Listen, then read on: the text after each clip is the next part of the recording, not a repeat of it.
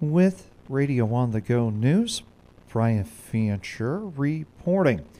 Commuters coming into Hampton from the east this morning may have caught a glimpse of Squaw Creek overflowing, actually turning into a lake in some areas of Hampton.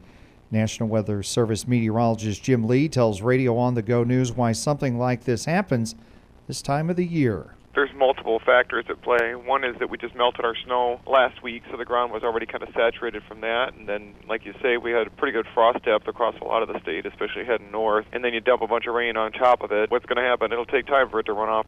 Lee says they do not expect any major flooding, especially given the chances for precipitation are lower for the upcoming week after today. The Franklin County Board of Supervisors will hold two meetings today. The first will be the regular business meeting that will include approving the county's proposed property tax levy for fiscal year 2024 and will receive an update on the Summit Carbon Solutions pipeline project. Franklin County Board of Supervisors regular business meeting is today 8:30 a.m. at the courthouse in Hampton. Then today at 1 p.m. the Franklin supervisors hold a special meeting at the Franklin County Law Enforcement Center concerning a public hearing and the second reading of the county's proposed commercial Wind Energy Conversion System Ordinance. The Wright County Board of Supervisors today will hold a drawing for a conservation property land lease. Will consider an appointment for the position of Grant Township Clerk and will receive the EMS annual report. The Wright County Board of Supervisors meet uh, today at 9 a.m. at the courthouse in Clarion. Today, the Hancock County Board of Supervisors will meet with representatives from Ducks Unlimited and the Iowa Department of Natural Resources to discuss an enhancement project for Eagle Lake, which is northeast of Britt. The Hancock County Board of Supervisors meet today 9 a.m. at the courthouse in Garner. Today, the Hardin County Board of Supervisors will consider the naming of a previously unnamed creek and will consider appointees to the County Condemnation Board.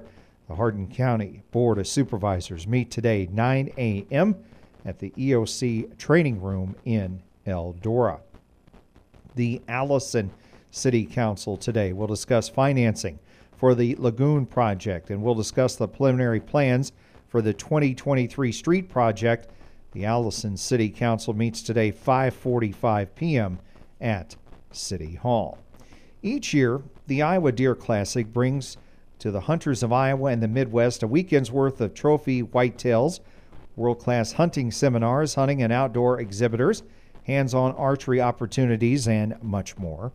John Bungie with the Iowa Deer Classic tells Radio on the Go News there will be experts from across the country at this multi day event in Des Moines. It takes more than a day to do this whole show. We have three seminar stages that are running the whole length of the show. So, you know, there's you can pick between three seminars every hour and a half. Archery opportunities, we have a 300 archery shoot, a 3D shoot, and you can get all this information at iowadeerclassic.com. You can get information of how to participate. The Big Buck contest brings in over 300 whitetail every year from Iowa hunters. That's a world-class display in itself but we also add our Hall of Fame display, which is our past big bucks from the past big buck contest, to make another world class display, and you got yourself a lot of great antlers to look at. This premier hunting event runs March 3rd through the 5th, and he says people all across the state of Iowa and beyond will attend this year they plan this every year and they spend a couple days here. I don't know. You make some plans to figure out your route and parking, and I would study our website because you can see all the different features and the floor plans so you know where everything is ahead of time. We've got a ton of exhibitors uh, lined up for the show, and I, more. I haven't counted them all this year, but we have them upstairs in between the seminars and the antler scoring, and then we have the normal lower level halls B and C, the North Hall, and then our pre function and ticket entryways have exhibits there. So make sure you cover the whole facility because you'll find exhibits everywhere. Tickets for the 2023 Iowa Deer Classic at the Iowa Event Center in Des Moines are $12 for adults. Youth at 10 to 15 years old are $5 per ticket, and kids ages 9 and under are free. For more information on the Iowa Deer Classic, visit iowadeerclassic.com. Again, that's Iowa deerclassic.com. The event will be held uh, Friday, March 3rd, 3 to 9 p.m., Saturday from 9 a.m. to 7 p.m., and Sunday from 10 a.m. until 4 p.m. The Hampton Dumont School Board today will consider recommendations to terminate probationary teachers and to terminate classified personnel due to a reduction in force. In other business, the HD Board will consider releasing the documents for public bidding for the South Side HVAC project. The Hampton Dumont School Board meets today at 5 p.m. at the boardroom in Hampton. Today's guest on the Radio on the Go Newsmaker program is NIACC President Stephen Scholes. We'll discuss the latest on their Career Center projects as construction on the one in Charles City will begin soon.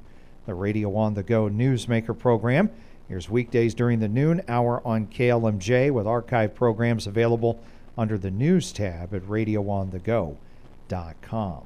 Rainfall totals around the area in the past 24 hours. What we have in so far today is Alden picked up 1.6 inches of rain, Alexander an inch, Aredale 1.4 inches, Charles City 88 one hundredths, Clarion 83 one hundredths, Fort Dodge 91 one hundredths of an inch, Geneva a half inch of rain. Also, Iowa Falls 96 one hundredths, Kesley 1.31 inches of rain, Waterloo 9 tenths, Webster City 8 tenths, and in Hampton at our studios 9 tenths of an inch of rain falling in the past 24 hours. The high in the past 24 hours here at our studios 46 and the low of 38. For Radio on the Go News, Brian Fincher reporting.